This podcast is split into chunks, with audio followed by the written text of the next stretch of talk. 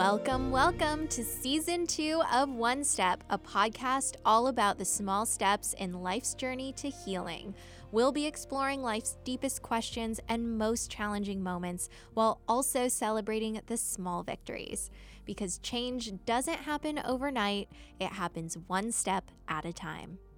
I'm your host, Ingrid Nilsen, and for a long time, I thought female friendships were a placeholder relationship until romance came along. And now I see them as totally equal to and just as important as my romantic relationship. Today, I'm talking to Kayleen Schaefer, the author of my favorite book in 2019, Text Me When You Get Home. So, my friend Michelle actually gave me this book, and it feels very fitting because it's about female friendship. And that's what we're talking about today. I really love this book because Kayleen rejects commonly believed stereotypes like women are just biologically wired to be mean to each other. And she also explores the evolution of female friendships in her own life as well as in the media. For me, this book was extremely comforting, validating, and it has given me language for feelings that I have felt for as long as I can remember. And the topic of friendship has actually been highly requested by many of you, both online and in our podcast club meetings. So, One Step friends, I think you're really going to love today's guest. Here she is, Kayleen Schaefer. Hi, Kayleen. Hi. Thank you so much for being here. Uh, thank you for having me. I'm so excited to talk to you. I know that you already know this, but your book has meant so much to me. And my friend Michelle gave me this actual copy that I have in front of me. And I'm planning to pass it on to one of my girlfriends. And I'm just so excited to talk to you today about friendship. No, I love that. When I first saw your video and saw that your friend gave it to you, like that was my dream when I very first conceived of this book that women would give it to each other. And true, like nothing makes me happier than this book being a way to say, this is a book form of what our friendship means. What made you want to write about female friendship specifically? I was thinking of my own personal shift, honestly, first. So I have to say it was selfish. And I didn't see anything out there that really validated the way that I felt about my friendships. I knew that obviously, you know, I had my own friends and, and I was watching other women in their friendships. And I knew that we considered these relationships as essential as any that you have with your family, with your kids, you know, with your work. Like they're on the same level. But I didn't see anything that had put that into words. In a serious way. You know, there there was lots of stuff about women clinking wine glasses and linking arms as they walked down the street.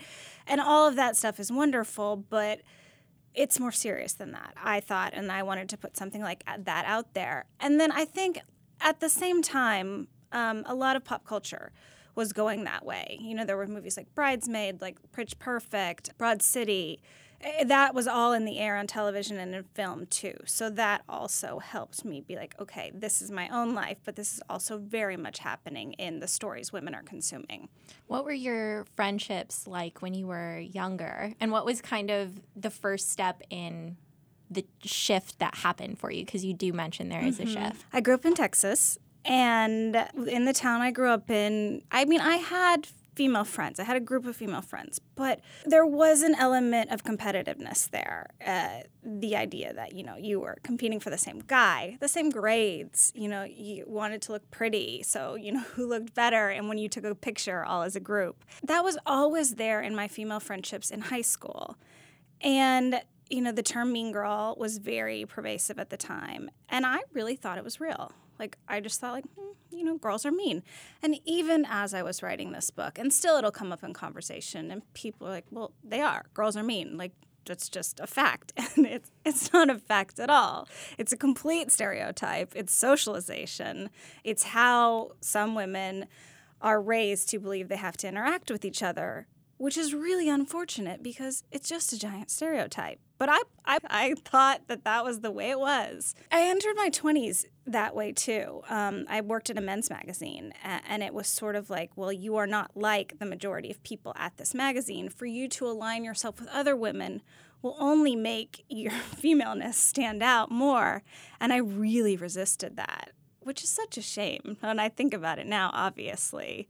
So, yeah, you know, I spent the bulk of my teens and early 20s having female friends but never really like getting down into the friendship. You know they were they were pretty surface. Where does that come from that idea that girls are just inherently wired to be mean to each other? Because I feel like after reading your book, my perspective definitely shifted. And when I started talking to other people about it, they were resistant mm-hmm. to it. They were like, mm-hmm. no, but that's just the way it is. Mm-hmm. So it definitely is really pervasive. Where has that started? Technically, it started with some studies. Like, it actually started in academia. And they studied um, young girls and saw that, well, men, young boys, sorry, not men, uh, are straight up aggressive. Like they'll slam their buddy's head in the locker, you know, just or fist fight. Women don't do that, and their forms of aggression, it's called relational aggression, which is more like, I'll give you the cold shoulder, or like, I won't invite you to my birthday party. Like, that's what women are socialized to do. We're not socialized to directly be like, I don't like you, or I don't feel you right now, or you've upset me we're socialized to go out with the guy that our friend likes. And that's our way of telling her, like, you've disappointed me, you've hurt me. It's socialization in part.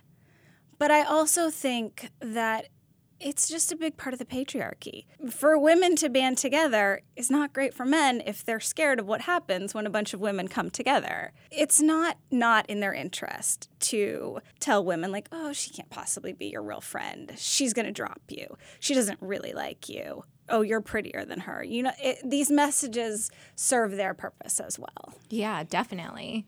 When did you notice you know, a shift happening in the way that you were approaching just relationships with other women. It seems like it was pretty embedded yeah. into your 20s and yeah. even when you started working too. There was like a very, very defining incident, but I will say it probably started a little bit before because as I got older, I had so many friends that I really looked up to. And I was like, oh, these women are boss. you know, they are killing it in their careers. They are just doing so much every day. And I'm so impressed by them. And I love talking to them. And I find them so inspirational and funny. And just like, I just want to be around them.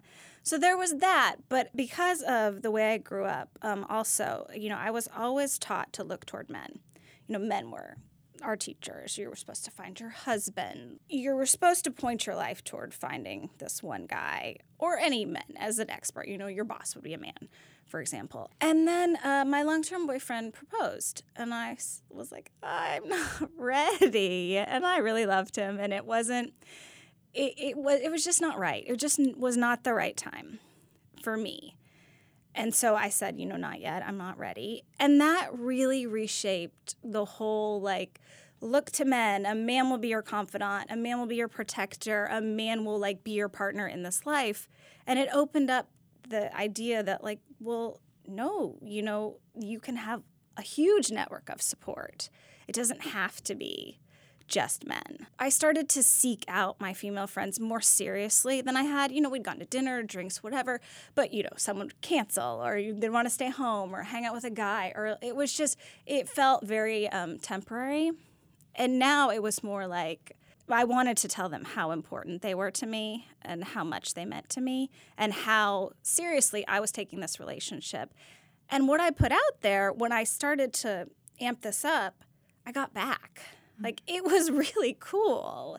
Like it wasn't like people weren't like, "Oh, Kayleen, I don't know, friendship. Like you were asking too much." like it was very much like, "Well, thank you for reaching out," or "Thank you for asking me to do this," or "I love you too." Like it was incredible. That is really incredible, mm-hmm. and I think it is scary when you're going through just a shift in your behavior yeah. like that, and just uh, for you, a huge shift in your life. Um, you're afraid of how people are going to respond. But mm-hmm. I feel like when you reach out to people with love, they often respond back in the same way. Mm-hmm. And I've felt the same thing with my friendships. I remember I was also just really afraid to more deeply communicate with other women. But as I started doing it in smaller steps, I realized, oh my gosh, they are giving it back to mm-hmm. me. They want it too. Mm-hmm. Yeah, it was like we were all starved for this like affection yeah. that only women can give each other. What do you think that affection looks like if you had to paint a picture and describe it?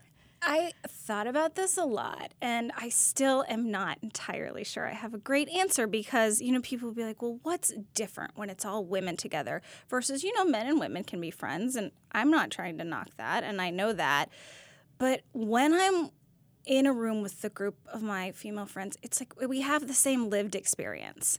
So it's just like this empathy and this understanding is just there. And it's almost just like we're like a little high on that. Like we're like floating on the fact it's like you feel this way too. And there's just this unconditional support too. During that time, you know, I was worried that a lot of my friends would say, like, what are you doing? Like, why aren't you going to get married? Like, do you know what you're doing? Are you sure? And not one of them said anything like that. They were just like, I trust you. You'll figure this out. You're going to do the right thing. Do what is comfortable for you. And I think that that is there when women are together and in women's friendships. I don't know about a painting. um, I love art. But I do think that literally every woman knows what I'm talking about yeah. when I try to explain that vibe. Yeah, totally. Yeah. I know what that feeling is the floating feeling, yeah. and also having you know, the shared experiences. And it is different when you're in a room of all women versus like mostly women and then a guy walks in. It's true. It it's just like com- record scratch. Yeah, it's like completely changes the energy. Uh-huh. And I've been in rooms like that and it also feels different when the man leaves the room uh-huh. too. Absolutely. Absolutely. So I really loved it when you talked about, you know, working and meeting women at work and you know, when you first entered the workplace, you wanted to be the cool girl. Mm-hmm. What was the cool girl to you? Well, since I was at a men's magazine, the cool girl was someone who didn't flinch when we talked about stories about sex. Like, I remember one in particular. The writer was like, let's do a story about how a lot of men have affairs when their wife is pregnant with their first child. and, you know, like, maybe that's a story. But, like, is that something I really needed to be like, yeah, good story, great idea, like, very supportive of? and I'm sure that 20 something Kayleen was just like, oh gosh, great, good story. Yes, let's explore that. Guys really do deserve to have that first affair. Like, what? But I was. I was just trying to be like, yeah, I'm on board with all of this. You guys drive the conversation. I am here. I'm not embarrassed. I'm not blushing. I interviewed my old editor in chief for the book, and he was like, yeah, you know, you didn't flinch. Like, you were there for this in a way that a lot of women wouldn't be. And now I know why those women wouldn't have been there for this. Yeah. you know?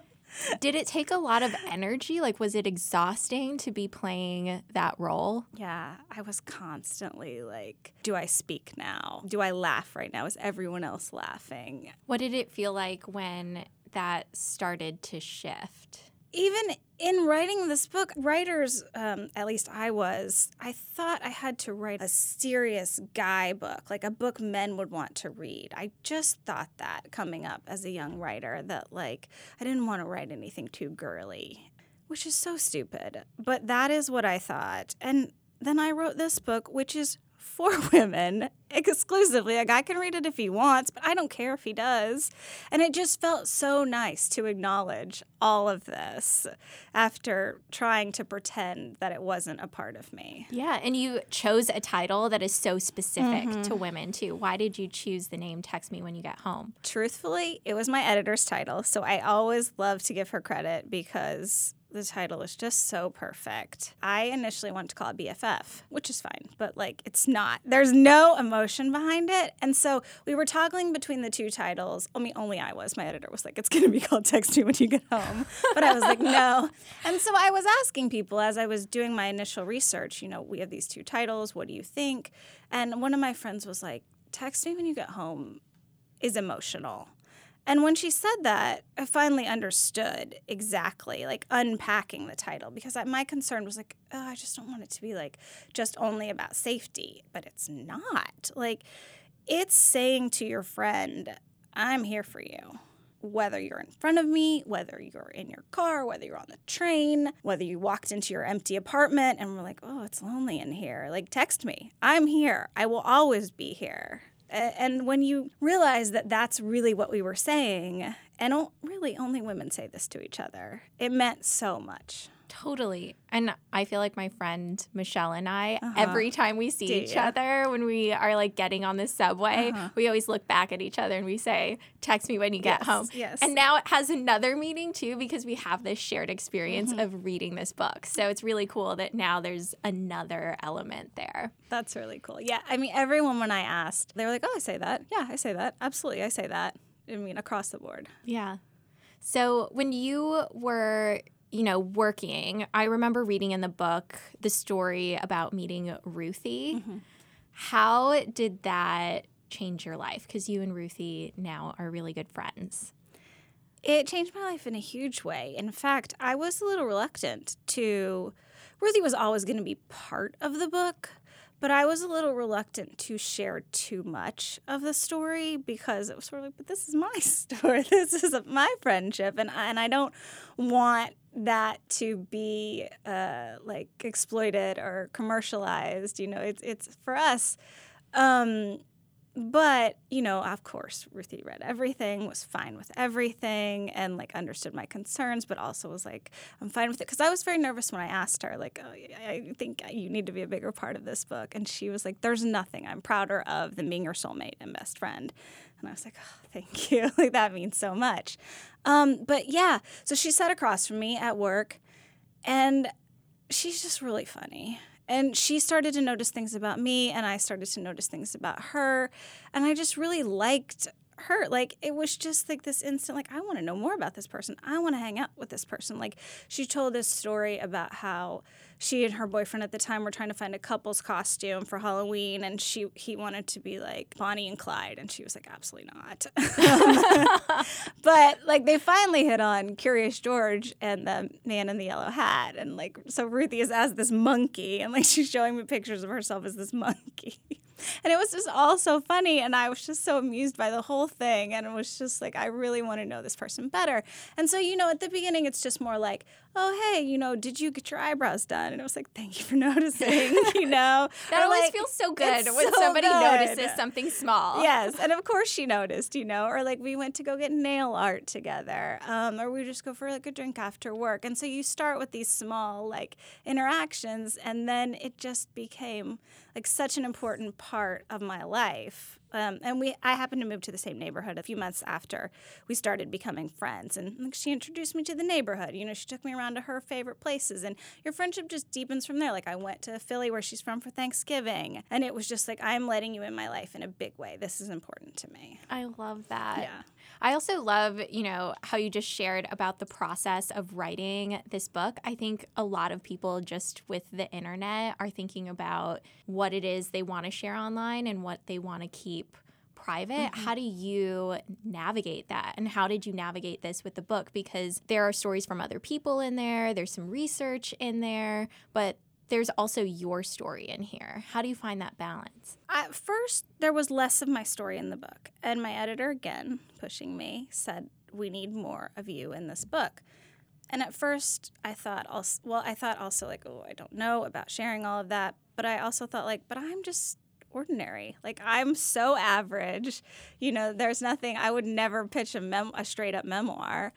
But I think that my experience is not unlike a lot of other women's, and I could use what I had gone through and what I thought to help other women feel seen too, which since the book has come out, a lot of women have told me that, which is so wonderful because they said, you know, I felt this way, or I was thinking this, or I was going through this, but no one identified it. And so, I mean, look, I'm really lucky that I get to write about these things. And if I can use my experience in a way that someone else can I can like relate their own, like I definitely want to do that. I don't want to be shy about that. Yeah, and I feel like those were really the stories that you shared were the anchoring parts of the book. Like it was really cool to read about different studies and, you know, read about culture and what was happening in the media. But I feel like the book is really anchored by the your personal stories about your friendships, the changes that you went through. And those were the parts where I was like, oh my gosh, this is how I feel,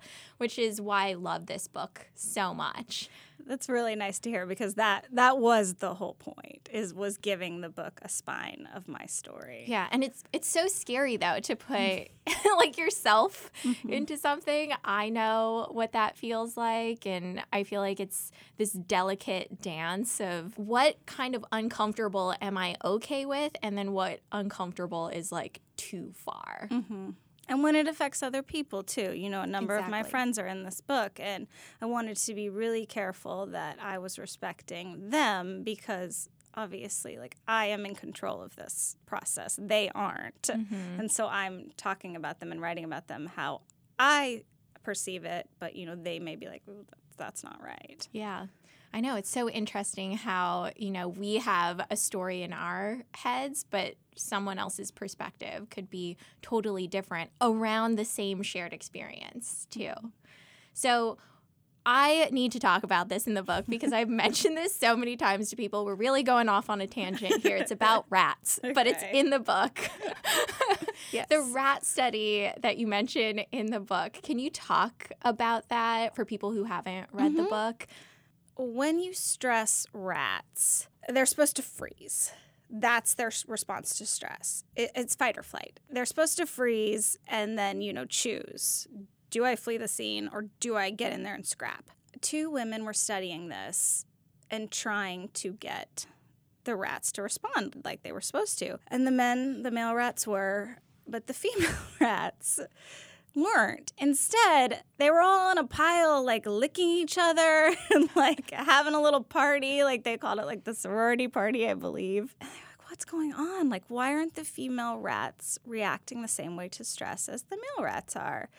And they continued to study it and they developed this theory, which they called tend and befriend, which is when women are under stress, instead of just freezing and deciding whether to fight or flight, they reach out to each other and they want to take care of other people and they want to help each other. It's interesting, it's biological. I hesitate to say it's everything, but it is very interesting that this is innate in women, according to this study. Yeah, I found that so interesting. As I've been describing it to people, I was like, well, you know, the rats were like, if we're going out, we're going to be clean, we're going to look good, and we're going to be together. And I feel like yeah. that's how I feel as a woman.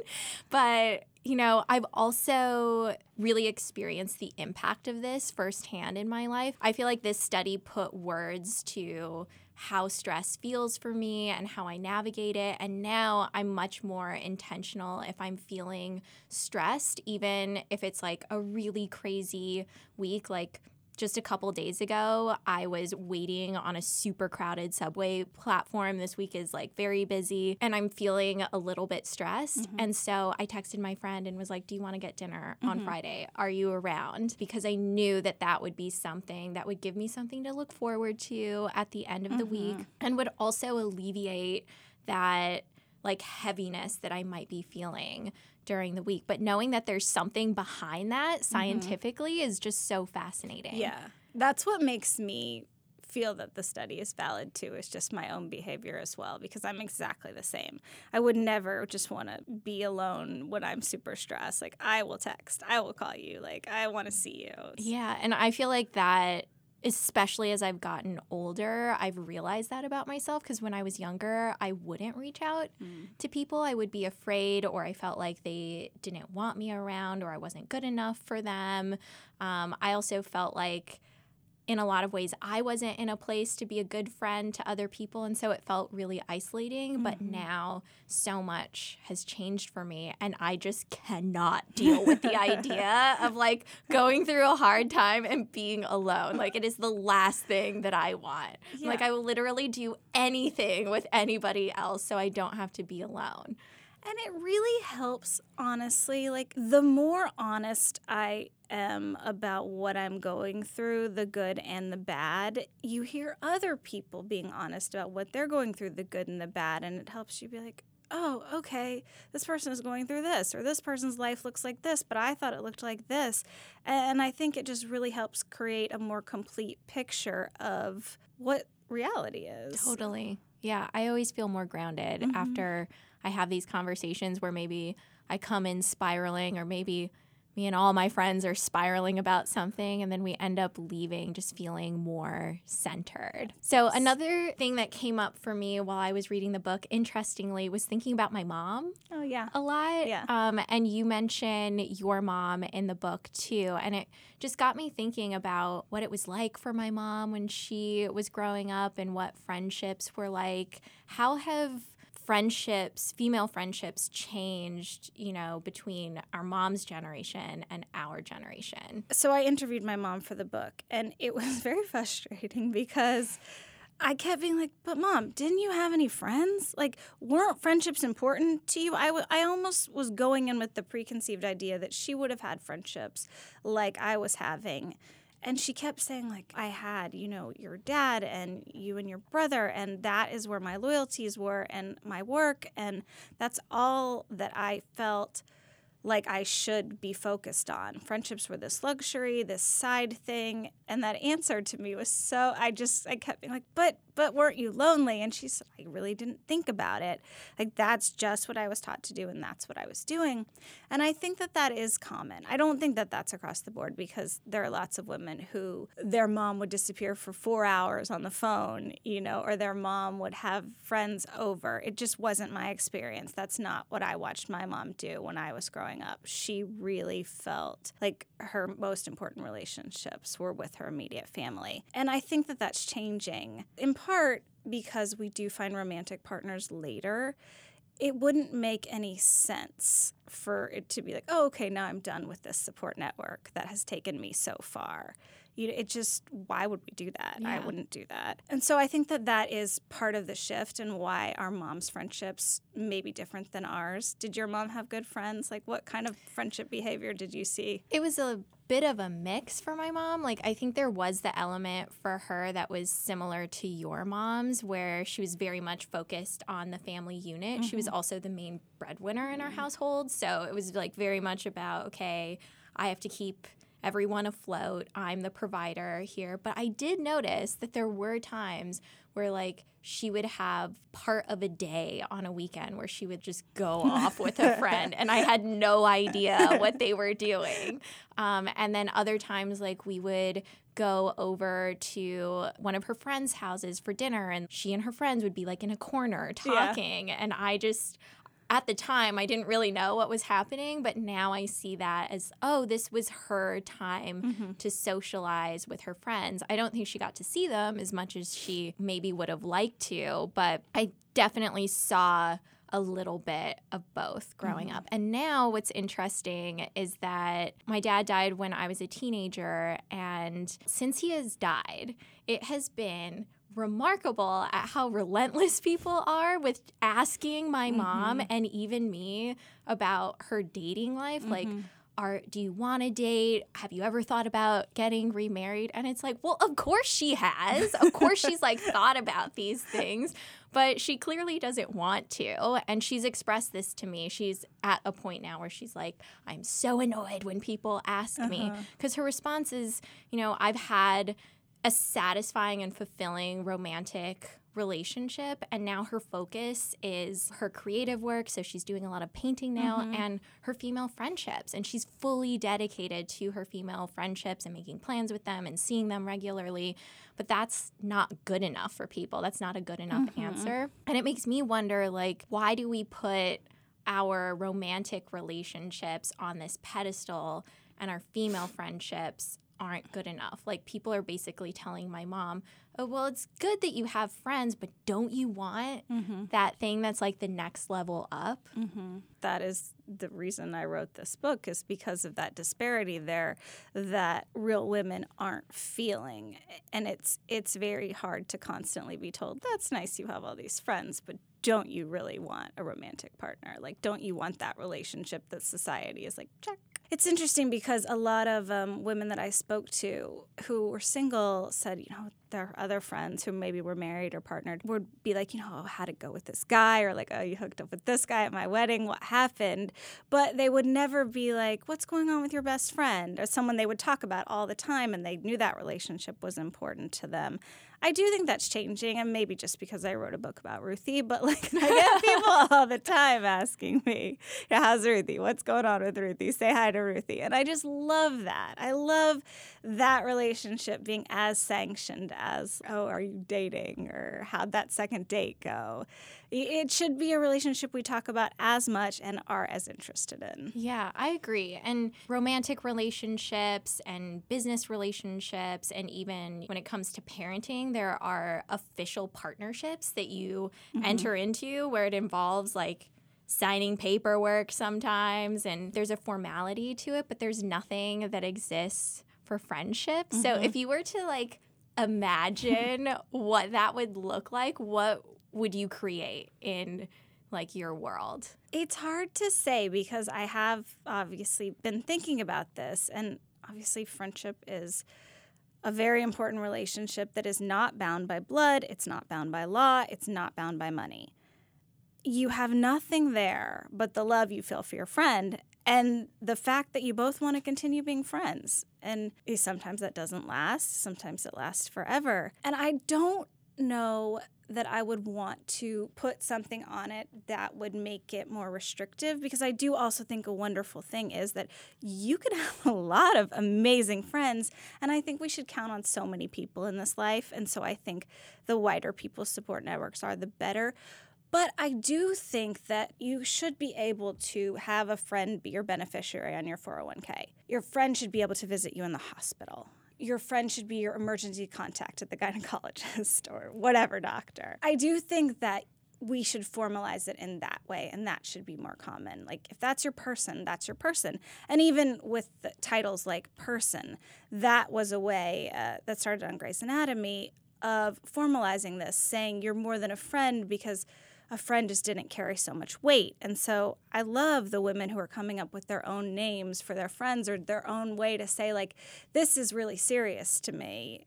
Respect that, even though I don't know that there's going to be anything more we can do than that. Yeah. I mean, I feel like it was a big deal for me when I started noticing that I was putting friends down as my mm-hmm. emergency mm-hmm. contact and mm-hmm. not my mom yeah, anymore. Yeah, yeah. and I was like, "Whoa, this is this is a big deal." And then I also remember as I was like putting together my will plan in case something were to happen to me, everyone that I was listing because they have you go through just like worst case scenarios uh-huh. and then they're like, and if that person dies, then what? And then if that person that you also love dies, then what? And it's literally like a list of five or six people that you have to imagine dying. Right. Um, By the end, you're in shambles. I know. I was like, this is horrible. Um, and I'm also running out of people here. But what was so interesting to me is that I was just immediately listing friends. Mm-hmm. Like those were the people that were coming up for me. And those were the people that I thought, you know, if I'm not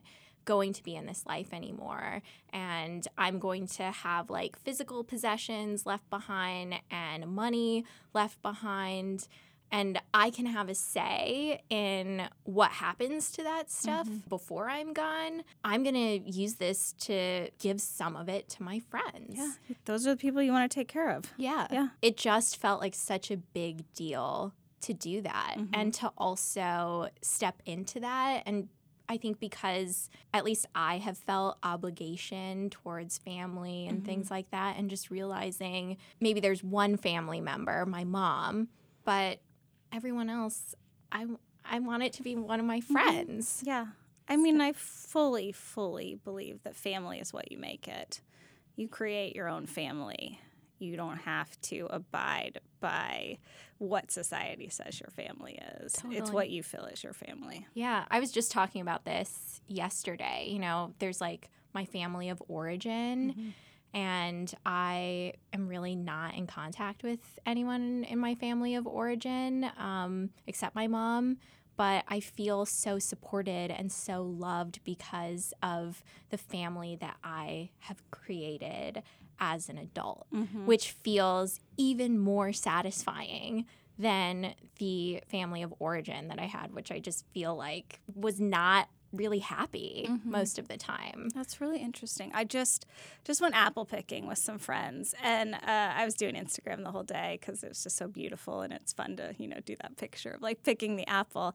And I we took a big group photo at the end, and I wrote above it like family. And I, there was a minute where I was like, can I do this? Even with my background and believing what I believe, just like using that little family tag, and gave me pause for a second. But then I was like, you know, no, this is my family. I am so proud to know these people and be supported by these people. I have just been talking to people who are my age, and I know that people have left comments on my videos. I specifically made a video about making friends mm-hmm. as an adult. Cool. And so many people had questions. Mm-hmm. I made this video because people were asking about it, but then even after posting the video, people were like, still more. Have more questions. And i totally get that because i've moved here to new york a little over a year ago. I've been thrown into the pool of like making new friends as an adult. Mm-hmm. Your book is about friendship. What is something that someone could do today? Like what's a step that they could take today to put them on the path of making a new friend because i feel like that's everybody's question like where I do get i even that start question so much, which I absolutely understand because it's sort of a mystery. But the answer is so straightforward, which is a friendship is made by repeated interactions with a person. So that's what you have to do. You know, that's why we make friends in school. That's why we make friends at our first jobs. So if you're not tethered to any of those things, then, you know, maybe it's someone you see in yoga or you see every day at the coffee shop or is in your co-working space or you know, is your neighbor and you just have to try to interact with them if you want to in a way that like you know you you have to take your shot because sometimes women will be like oh no I have enough friends or I can't meet you for coffee or I'm really busy or whatever it is. But when you do get that woman you maybe meet her at a party and it's like you want to hang out sometime? It feels so good when she's like yes of course I would love to. And there's like there's almost nothing like the feeling of making a new friend and having that reach out go well but it's scary to make that reach out and it's sometimes it's not going to work Totally. Like I just feel butterflies Mm-hmm. like before I feel butterflies like if they've said yes and then I'm like oh no and now I have to actually Mm-hmm. Follow through. Now I'm with- meeting this person. yeah. Uh, what's so interesting though is you say it's about having those like repeated shared experiences. I remember seeing I'm a member of the Wing. Mm-hmm. They had kind of like a meet new friends matchup event where basically you could send in your information like you'd fill out a survey and then they would match you oh with someone else who is a member Uh-huh. and you had to commit to like a certain amount of like meetings with them in a certain amount of time and now I know why. Mm-hmm. yeah That's it. I mean, that's that's really the base of friendship you're beginning to trust each other yeah. like that's how it works Yeah. And I feel like I've started to learn that too. And with making new friends, I've realized, oh, okay, the first time I see someone, like, I don't have to dive deep into my life story. This can slowly unfold. I don't uh-huh. have to put the pressure on myself to, like, immediately just, like, spill it out mm-hmm. on the table. And there is something special about having that patience and also building up those shared experiences. Especially now, as I'm looking at the friendships that I've made here in New York, I'm like, oh, yeah, we've known each other for a year now. Yeah, That's yeah. really cool. And we've done so many things together. But remembering the first time that we met up, and I was like, oh my God, I'm so nervous. I'm scared. yeah i feel that way too it is like a first date because you want them to like you so much you want to put your best self out there and you know obviously as you get to know each other that loosens up but like it is like i want her to like me i hope she likes me Totally. What I do love about making new friends, I was actually reading this book. It's called Am I There Yet? And it's mm-hmm. like a graphic Yeah. um, memoir. On one of the pages, she is um, displaying what it's like to make a new female friend and how it's different from dating. And basically, it's you don't have to be afraid of just expressing how much you like the other Mhm. person really quickly. You Mhm. have permission to do that. And I sent it to my friend Michelle and I was like, this is us. this is totally us. Cause it's just like these images of women texting each other, like, oh my God, I had so much fun. I love you. And I love that that is a part of making new friends. I do too. The instant connection, which you're absolutely right. You don't have to second guess because you can just ask. Yeah. you can just talk about it. What's a part of female friendships that no one really talks about? The thing that we don't talk about that I wish there was better language for is when you break up.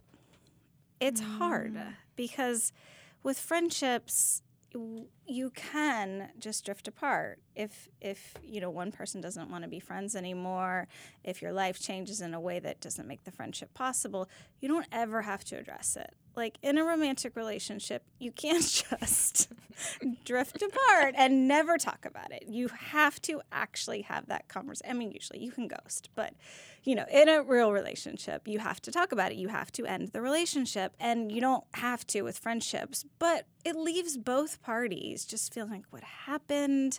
What did i do? Was this the wrong thing? I miss her. There's a lot of complicated feelings and you know sometimes you can become friends again obviously or sometimes you'll see each other on the street and wave and be like oh we had this friendship and it's over now and that's fine but i do think that while it's happening i wish we could talk about it better I do too. That's something that I've thought about too. And I feel like I've reflected on a lot of friendships that have ended and I still think about them. That like drifting that just kind of mm-hmm. happens and you know, maybe you do see them and it's not quite the same anymore and like I will still dream sometimes about old friends Yeah. that I've had and I've noticed especially if I'm like going through something like I will have dreams about friends that I'm no longer in touch with That's and interesting it's hard. Yeah. that pain is still very much there. It's so real. And, you know, it's also, you know, we don't have the words to talk about it, even with our other friends. You know, when you break up in a romantic relationship, you're supposed to cry, you're supposed to eat ice cream, you're supposed to go out on a million other dates. But when you break up with a friend, everyone's just like, oh, it's just a friend. You'll get over it. And it hurts. It hurts a lot. it does. And so I also think we should be able to talk about it better uh, amongst not not just that friend. Like you should support your other friends if they're having that with a friend.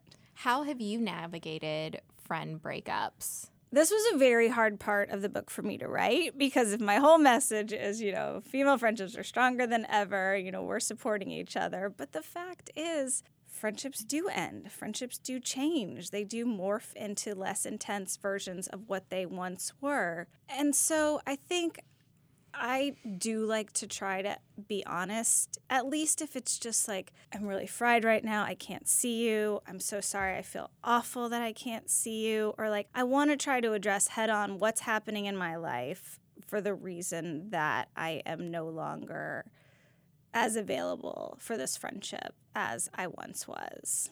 But I feel awful about it. Yeah. I've had to do things like that too. And it feels terrible when I'm just like composing the message or getting ready to like tell the person. It feels so hard Yeah. and painful Yeah. to do it. And I feel like, especially as our lives change too, and everybody's lives are changing, people move, people get new jobs, people enter relationships, relationships are ending. You may like want to still be friends with this person, but maybe life circumstances are pulling you in another direction. How have mm-hmm. you navigated big life changes with friends? It's hard and it's scary because you can see it happening and you know it's happening and you're like, but I don't want this to change. I want this to stay the same, but it's not. Nothing stays the same. You know, you also want your friends to evolve and change. So I do think you have to acknowledge it. Like I had a moment with Ruthie recently and we were both like, I don't want this to change. And we know it's gonna change, but we don't want it to change. And it's like I feel like that acknowledgement is so important. Just the fact that like this is happening, this is gonna be different. We'll figure it out. Yeah. And I also, you know, friends that are in different life stages than me, I love seeing them change into that new version of themselves and, and learning from them and finding inspiration in what they're doing that maybe I one day hope to do. Maybe I don't ever want to do it, but I still think it's cool she's doing it. So, yeah, it's hard. You can't keep it the same, which Yeah. sucks. But I think as long as you're honest with each other and acknowledge the change that's happening, I think you can work through it. Yeah, I have had similar conversations with my friends. One of my friends in particular, Carrie, she's getting married, and we talked about. I was like, I'm scared because you're getting married. Basically, very selfishly. What does this mean for me? so real and she's thinking about it too you Yeah. know, she's absolutely thinking about yeah, it and So- she was, and it was a conversation of you know expressing our love for each other and like acknowledging that this change is going to happen, and that we also both want to be a part of each other's lives, and mm-hmm. we want to be there, and we can't really figure it out until it just starts unfolding more. So, what is the next step for you with your friendships? Like, is there something that you are currently working through right now, either short term or long term? I mean, I am working through these life changes. Obviously, like the friends that I have had that I write about in the book, you know, I make new friends, but I do have this core of friends and we're changing. Our lives are changing and we're figuring it out. And how do we still come together? And how do we support each other through big things that are happening? It's an effort, right? You know, you have to schedule this stuff or you have to reach out with a text or like send something and just really, really show how important this relationship still is to you. Yeah, I've been doing that since moving to New York, and two of my best friends live in LA still.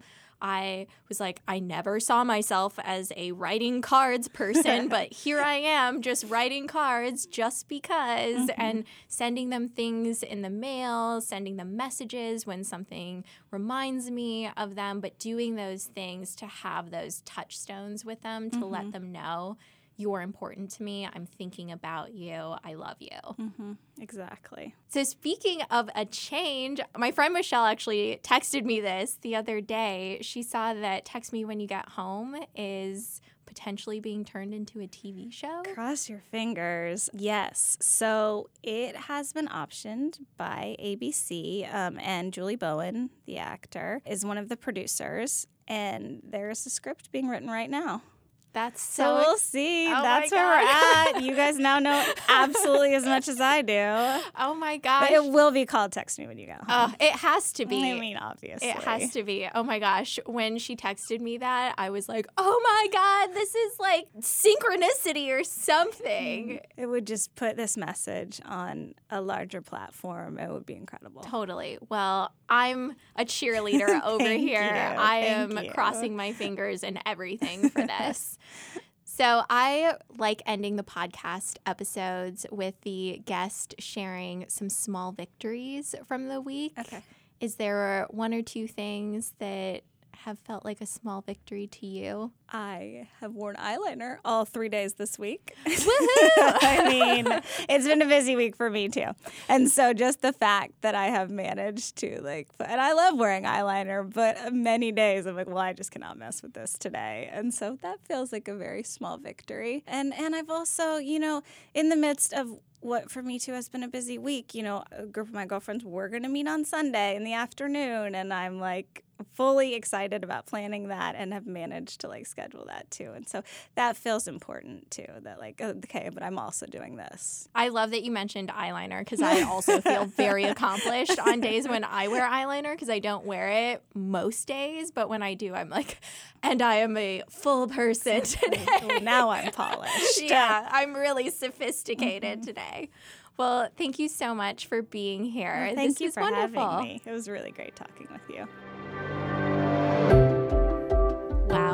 I am just so happy. Kayleen, thank you so much again for being my first guest of season two. It feels like such an honor. And thank you so much to everyone who is out there listening. On the next episode, I'm going to be reflecting on my own thoughts on friendship, how to make friends as an adult, and how to navigate friendship breakups. As you can probably tell, I have a lot of opinions about this. I also want to let you know that our podcast posting schedule is changing. So instead of one episode per week, we are moving to two episodes in a week. So, what's going to happen is at the beginning of a week, you will get the interview episode with whoever the guest is. And then later in the week, you will get the reflection episode. So, you won't have to wait a full week between interview and reflection. I think that is just going to be a better flow for us. I think it'll be a better flow for you guys, and it means more episodes for all of you. And that means I get to talk to more cool people. So I feel like it's a win win for everyone. We have also heard your feedback that listener voicemails were a bit hard to hear last season. So this season, I'd love if you could send your feedback by emailing a voice note to one step podcast at gmail.com. All you have to do is record a voice note on your phone and then send it as an attachment. And if you don't want to send us a voice note, you can also email us with any comments or questions or whatever you want to say email is totally open as well because I think we'll start working in a space to read emails from listeners in case you don't feel comfortable sending in a voice note. But I will say, we do love the voice notes. There's something just so special about hearing your voices in our ears. Ugh, it is just the best feeling. Also, make sure you subscribe, rate, and review this podcast. You can find One Step on Apple Podcasts, Spotify, Stitcher, and wherever you listen to your podcasts. If you didn't know already, we have an Instagram. It's One Step Podcast, so make sure you follow it to stay up to date and also, if you're interested in the podcast club meetings that we've been having here in New York City, that's where we do all of the announcements for it. So if you're interested, make sure you're following. Pro tip from people who have attended the meetings they put their notifications on for any posts that come from the podcast account so they know immediately when we are having a podcast club meeting. So, just putting that out there. As always, thank you to our producer, Christina Cleveland, our sound engineer and editor, Tung Chen, and our wonderful studio, the YouTube space in New York City. Take care and talk soon.